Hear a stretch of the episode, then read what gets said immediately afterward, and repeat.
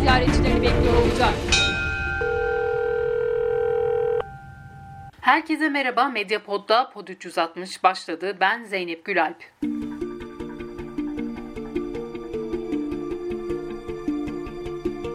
Geçen hafta Zonguldak'ın Kilimli ilçesinde ruhsatsız bir maden ocağında patlama olduğu haberi düştü ajanslara. Kömür çıkarmak için dinamit patlatılmıştı.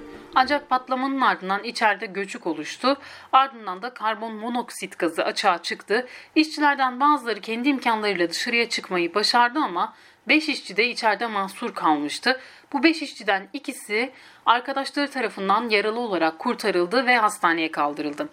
Maden mühendisi Kenan Çavuş, maden işçileri Uğur Göktaş ve Hasan Gençtürk ise göçük altında kaldı ve ne yazıktır ki 10 saat süren arama çalışmalarının ardından üçünün de cansız bedenlerine ulaşıldı. Bu isimlerden Uğur Göktaş yine 9 yıl önce bir maden ocağında mahsur kalmıştı ve kendisi gibi madenci olan babası oğlunu kurtarmaya çalışırken yine metan gazı sıkışması sonucunda meydana gelen patlamada hayatını kaybetmişti. Kaçak maden ocakları Zonguldak'ta sıklıkla karşılaşabileceğimiz ocaklar. Türkiye Taş Kömürü Kurumu'na bağlı değiller. Özel maden ocakları gibi de hizmet vermiyorlar. Oldukça ilkel koşullarda denetimsiz ve ruhsatsız çalışıyor bu ocaklar.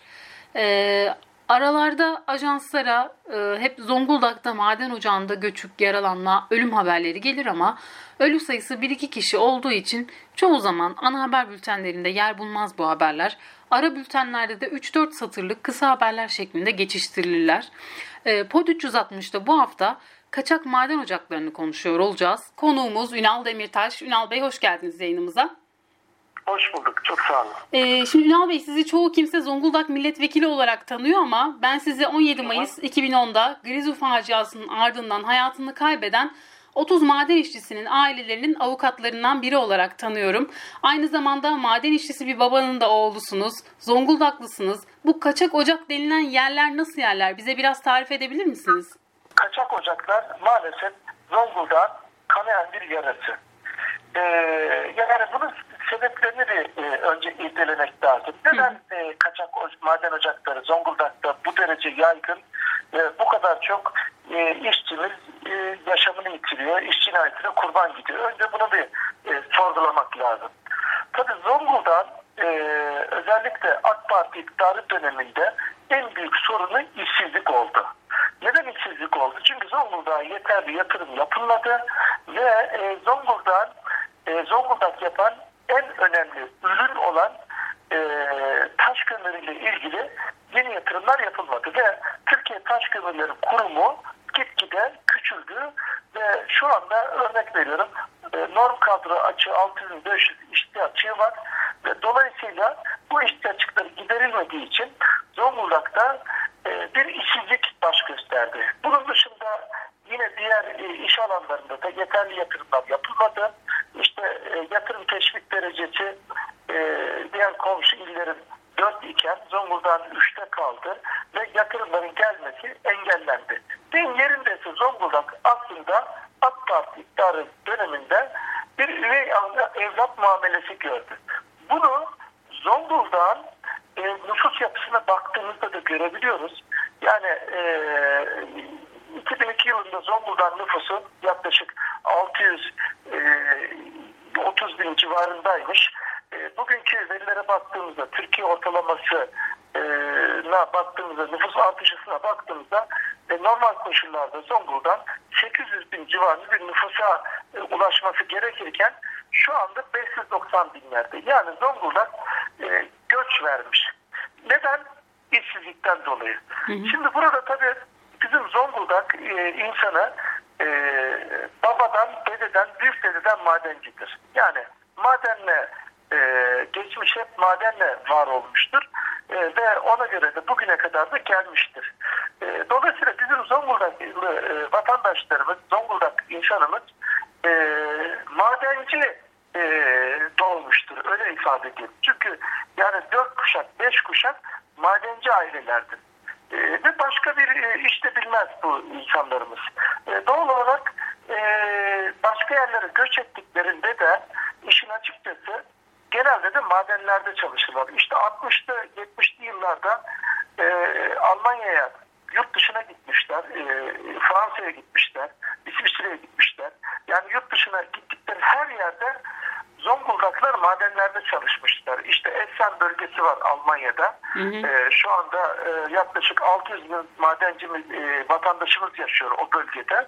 E, ve bunlar e, maden işi yapmışlardır. Madenlerde çalışmışlardı. İşte yine e, 90'lı yıllarda Zonguldak'taki iş imkanları kısıtlı olması nedeniyle başka illere göç etmişlerdi. İşte Soma'ya göç etmişlerdi. E, Soma'da yaklaşık 4000-5000 Zonguldaklı yaşamaktadır. Yine e, Türkiye'nin değişik yerlerindeki maden ocaklarında Zonguldaklılar görev yaparlar. Yani nedir? Maden, e, taş kömürü madenciliği Zonguldak'ın yaşam biçimidir. E, hayat kaynağıdır. E, bundan dolayı bundan dolayı Zonguldak'ta da yaşamaya devam edenler bir iş arayışı içinde olduklarında öncelikli olarak maden işine bakarlar. Yani madenci çocuklar oldukları için bir madende iş bulmaya çalışırlar. İşte bu anlamda da en önemli istihdam kaynağı e, Türkiye Taş Kömürleri Kurumu'dur. İşte 16 yılda özellikle AK Parti döneminde 17-18 bin maden işçisi varken şu anda e, 7 bin seviyesine düşmüş PTK'daki maden işçisi. Yani işten mi çıkartılıyor maden işçileri? e, yeni işçi alınmamıştır. Yani işçiler emekli oldukça yeni yatırımlar yapılmamıştır ve istihdam edilmemiştir. E, TTK'da istihdam e, olanağı olmamıştır ve ne olmuştur? Bu insanlar kayıt dışına yönelmiştir. Şimdi e, tek bildiğiniz iş madencilik. Bütün e, dedelerinizden, büyük dedelerinizden bu işi öğrenmişsiniz. Artık bu sizin genetiğinizi işlemiş. Ne yapacaksınız? Maden işi yapacaksınız. Belli bir dönem tabii ki rödevanslı sahalarda belli bir istihdam olanağı ortaya çıktı. Rödevanslı sahalarda. Rödevanslı sahalar şu demek Zonguldak'ta. Yani e, Türkiye Tam İş Kömürleri Kurumu'nun işletmediği atıl durumda olan e, ama e, küçük yatırımlarla ve küçük dokunuşlarla üretime geçebilecek rödevanslı sahalar dediğimiz sahalar var.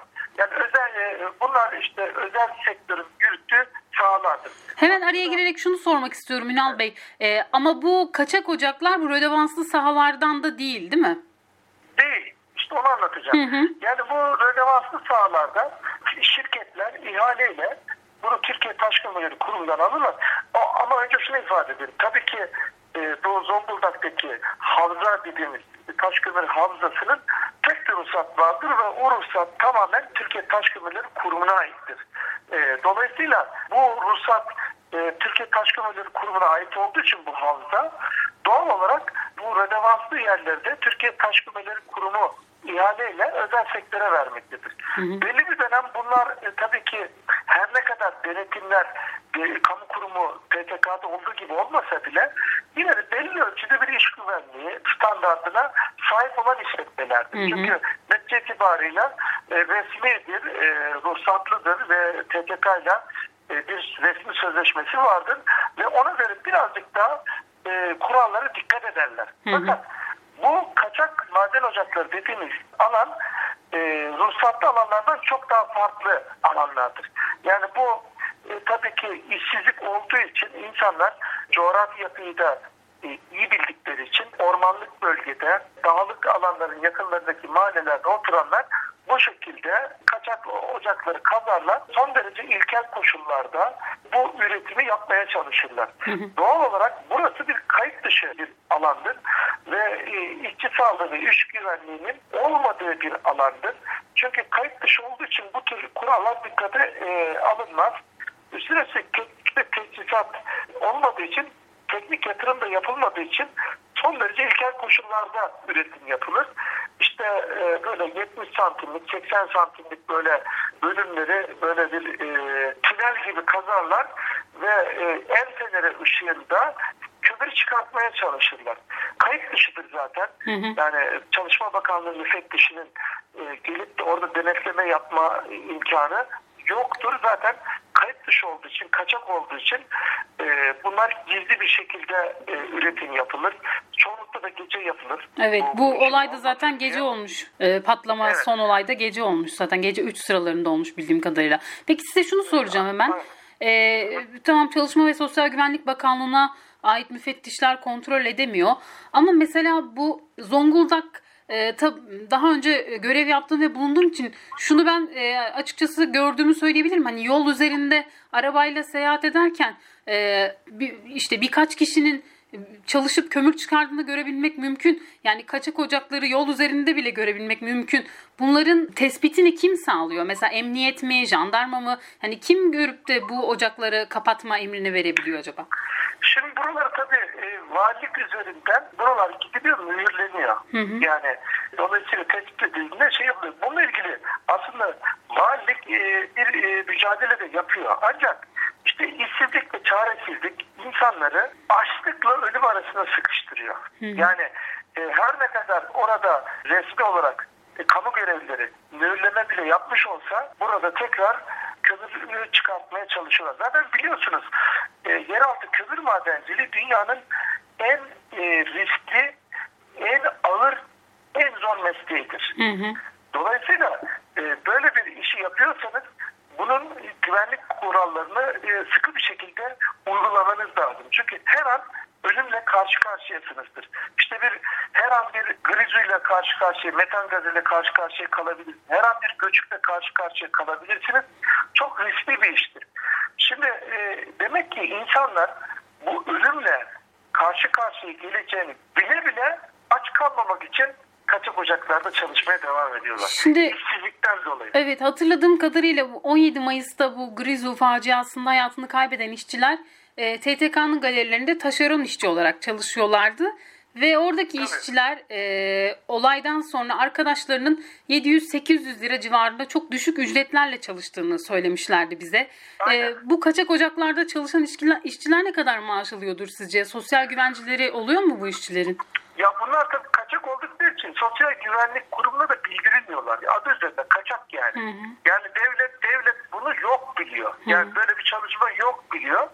E, doğal olarak e, ücretleri de çok düşük. Yani bunlar bilmiyorum e, şu anda 2000 2500 lira alabiliyor mudur? Ciddi şüphe içindeyim yani. hı. E, doğal olarak e, böyle bir zor koşullarda hiçbir güvenliğin olmadığı ve e, hiçbir sosyal güvenlik kurumundan yararlanmadan e, bu devam ediyorlar.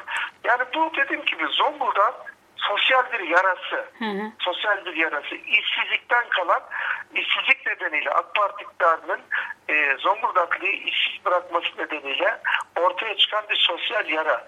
E, bunun ne yapılması gerekiyor? Bir defa Şimdi 6500 non kadro açığı var Türkiye Taş Kömürleri Kurumu'nun. Yani bu bir defa işsizliği önüne geçmek için bir defa e, o, otomatik olarak 6500 işçi almaları gerek. 6500 işçi alınırsa bu ne olur? İşsiz olan madenciler bir defa iş bulurlar, aş bulurlar. Üstüne üstlük şu aşamada Türkiye dışarıdan 37 milyon ton geçen sene taş kömürü ithal etmiş. Hı hı. E, bunun bakın bunun 6 milyon tonu özellikle demir çelik fabrikalarında ve ağır sanayide kullanılan koklaşabilme özelliğine sahip yüksek kalorili, kalorili kömürdür bu. Hı hı. Ee, şimdi bizim Zonguldak kömürünün de en önemli özelliği yüksek kalorili olması ve bu şekilde koklaşabilme özelliğine sahip olmasıdır. Ve demir çelik sektöründe ve ağır sanayide kullanılabilecek derecede kaliteli kömür olmasıdır. Zaten onun için Zonguldaklı kömüre kömür demez, kara elmas der. Evet. Elmas kadar değerlidir çünkü. E, ağır sanayinin ham maddelerinden birisidir. Dolayısıyla e, burada e, yapılması gereken Türkiye Taş Kömürleri Kurumu'nun öncelikli olarak yeniden yapılandırılıp 6500 işçi açığının derhal giderilmesi gerekiyor. Evet. Şimdi 1500 işçi alacaklarını söylediler gerçi. Biz 6500 işçi alacağımızı ifade ettik. Hı hı. İşte bu sorun çözümü için. E, Çünkü e, TKK'nın olduğu yerde sendika var, kayıt içilik var, ihtiyacımız da var dışarıya bağımlıyız. Yıllık ortalama 5 milyar dolar taş kömürüne para ödüyoruz. E, Dolayısıyla e, bu cari açığı da engelleyecek olan bir şey. Yani e, böyle bu şekilde işçi alımını gerçekleştirerek ve yeni yatırımlar yapılarak yıllık çok rahat 5 milyon ton, 6 milyon ton ağır sanayinin ve demir çelik sektörünün e, ihtiyacı karşılanabilir diye düşünüyoruz. Hı hı. Ama bunun için bir irade gerekiyor. Biz tabii seçim döneminde bunu sıklıkla dile getirdik. 6500 işçi alacağımızı Cumhuriyet Halk Partisi olarak ifade ettik. AK Parti de buna karşılık 1500 işçi alma noktasında mecbur kaldılar. Zonguldak kamuoyunda oyları alabilmek için böyle bir vaatte bulundular. Bakın hala aradan 6-7 ay geçti hala 1500 işçi alımını gerçekleştirmediler. Bunun yapılması lazım. İkincisi e, tabii ki bu kaçak maden ocak. Öncelikle işsizliği engelleyeceksiniz. Gençler rahatlıkla kayıt içi güvenle çalışabilecekleri bir iş alanına e, sahip olacaklar. E, ikincisi ise bu tür kaçak maden ocaklarında sıkı bir denetimden geçirmeniz lazım. Mühürlendiğinde periyodik kontrollerin yapılması lazım. Mühür yapılıyor. Ceza işlem uygulanıyor. Bir bakıyorsunuz e, bir ay sonra tekrar mühür sökülmüş yeniden çalışılmaya devam ediyor.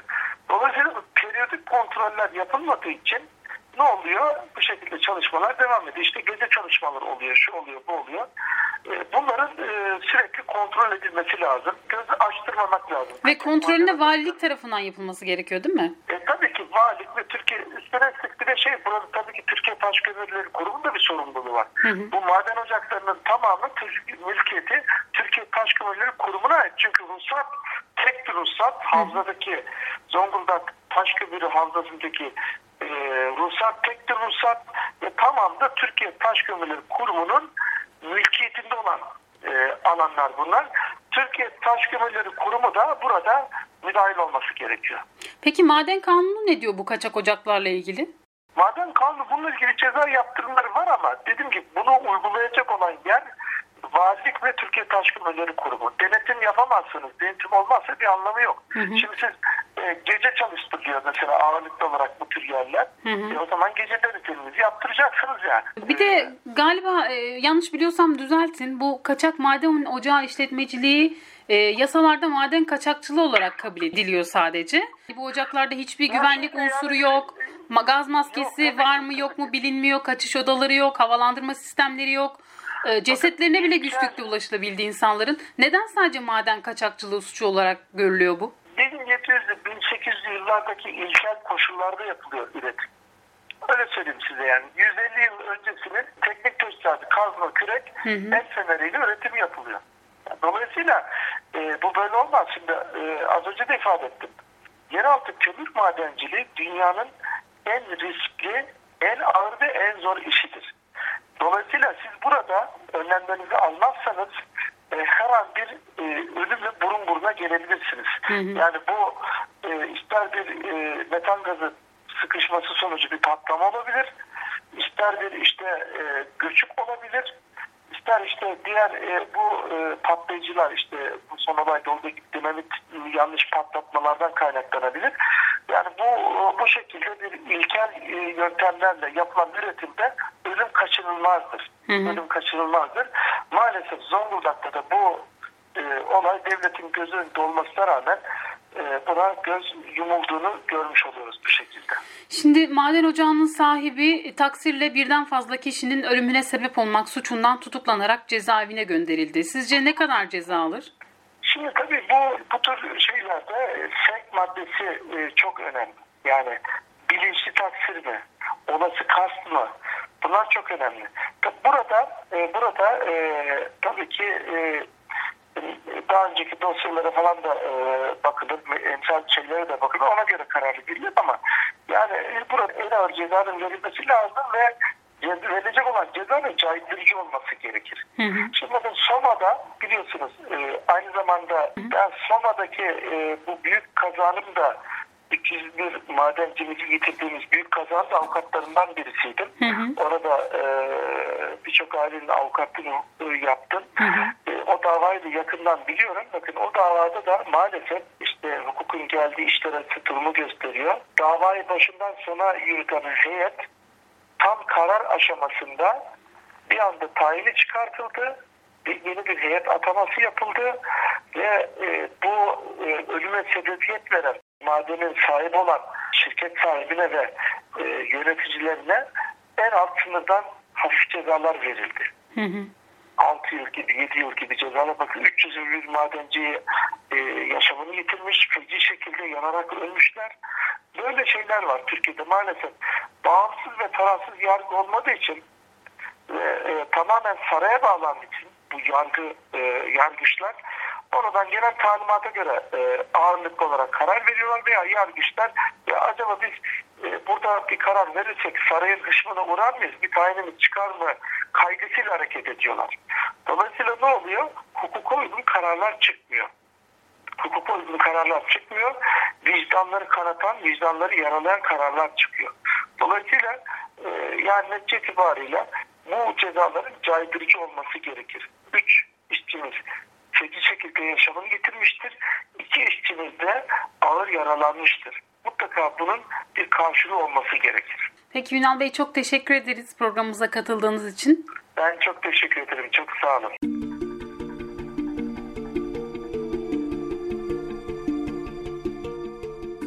Evet Pod 360'da bu hafta kaçak maden ocakları ve bu ocaklardaki çalışma koşullarını konuştuk. Bir başka programda görüşmek dileğiyle hoşçakalın.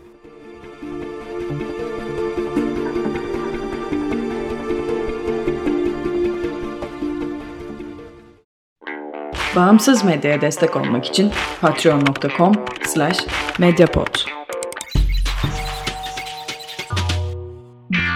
Medyapod'un podcastlerine ulaşmak için Spotify, Google Podcasts, iTunes ve Spreaker'a bakabilirsiniz.